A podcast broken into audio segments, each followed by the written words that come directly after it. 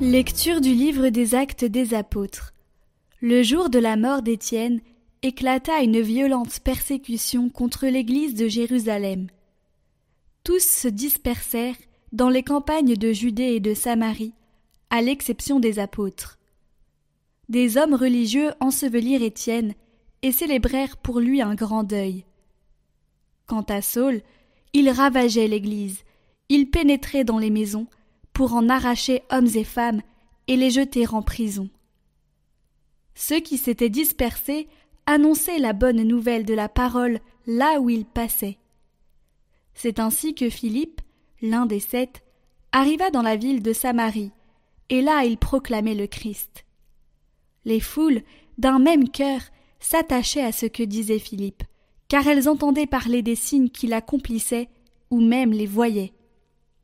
Beaucoup de possédés étaient délivrés des esprits impurs, qui sortaient en poussant de grands cris. Beaucoup de paralysés et de boiteux furent guéris. Et il y eut dans cette ville une grande joie.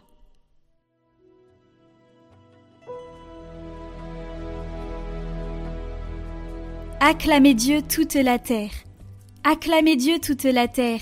Fêtez la gloire de son nom. Glorifiez-le en célébrant sa louange.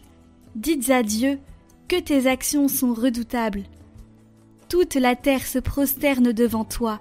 Elle chante pour toi, elle chante pour ton nom. Venez et voyez les hauts faits de Dieu, ses exploits redoutables pour les fils des hommes. Il changea la mer en terre ferme, ils passèrent le fleuve à pied sec. De là, cette joie qu'il nous donne, il règne à jamais par sa puissance.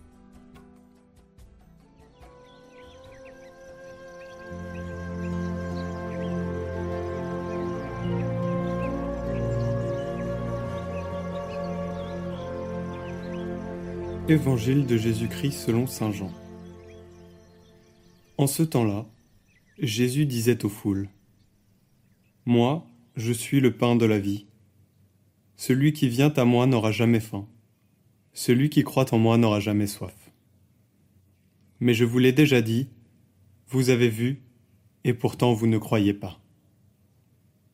Tous ceux que me donne le Père viendront jusqu'à moi, et celui qui vient à moi, je ne vais pas le jeter dehors, car je suis descendu du ciel pour faire non pas ma volonté, mais la volonté de celui qui m'a envoyé.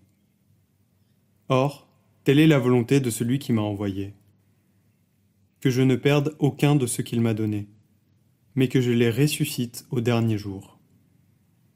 Telle est la volonté de mon Père, que celui qui voit le Fils et croit en lui ait la vie éternelle, et moi, je le ressusciterai au dernier jour.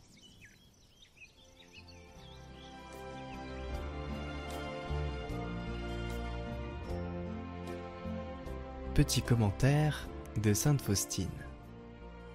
Moi, je suis le pain de la vie.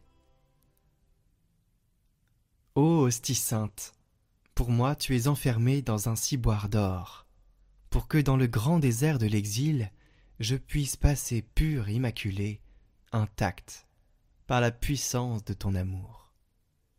Ô hostie sainte, habite en mon âme, toi le plus pur amour de mon cœur, et que ta clarté dissipe les ténèbres.